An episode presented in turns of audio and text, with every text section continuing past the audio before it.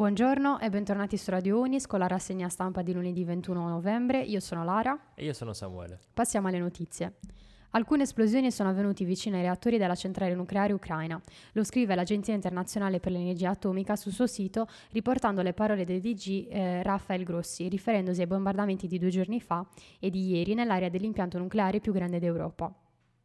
Il manifesto riporta, a partire dall'anno accademico 2024-2025, tutti gli studenti dell'Università di Barcellona dovranno seguire un corso obbligatorio chiamato Crisi ecosociale e per quattro anni anche tutti i 6.200 docenti dovranno formarsi sull'emergenza climatica mondiale. È lo straordinario impegno che ha preso l'Università catalana dopo una settimana di occupazione da parte di attivisti climatici del movimento internazionale End Fossil Fuel, che lotta contro l'uso dei combustibili fossili. Fanpage scrive: È stato scoperto un teatro sommerso a Baia dall'equipe del Dipartimento di Studi Umanistici dell'Università Iulm di Milano. L'ipotesi era quella di una sontuosa villa costiera, forse appartenuta a Giulio Cesare. Al suo interno rinvenuto un teatro risalente al secondo-primo secolo a.C., nel quale si svolgevano rappresentazioni legate ai miti marini. La notizia della Repubblica. È stato inaugurato a Roma il primo ospedale veterinario gratuito. L'investimento complessivo è di 6 milioni al canile della Muratella.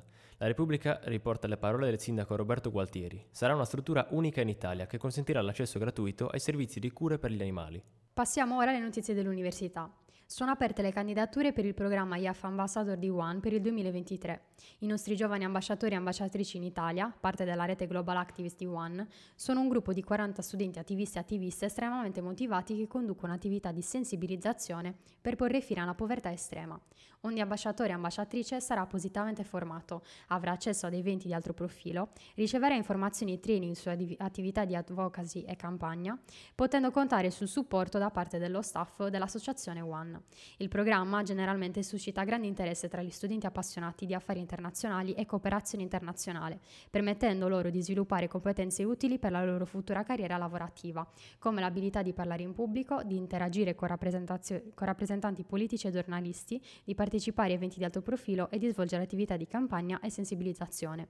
Per candidarsi è necessario inviare la propria candidatura entro il 3 gennaio tramite il form segnalato subito dopo.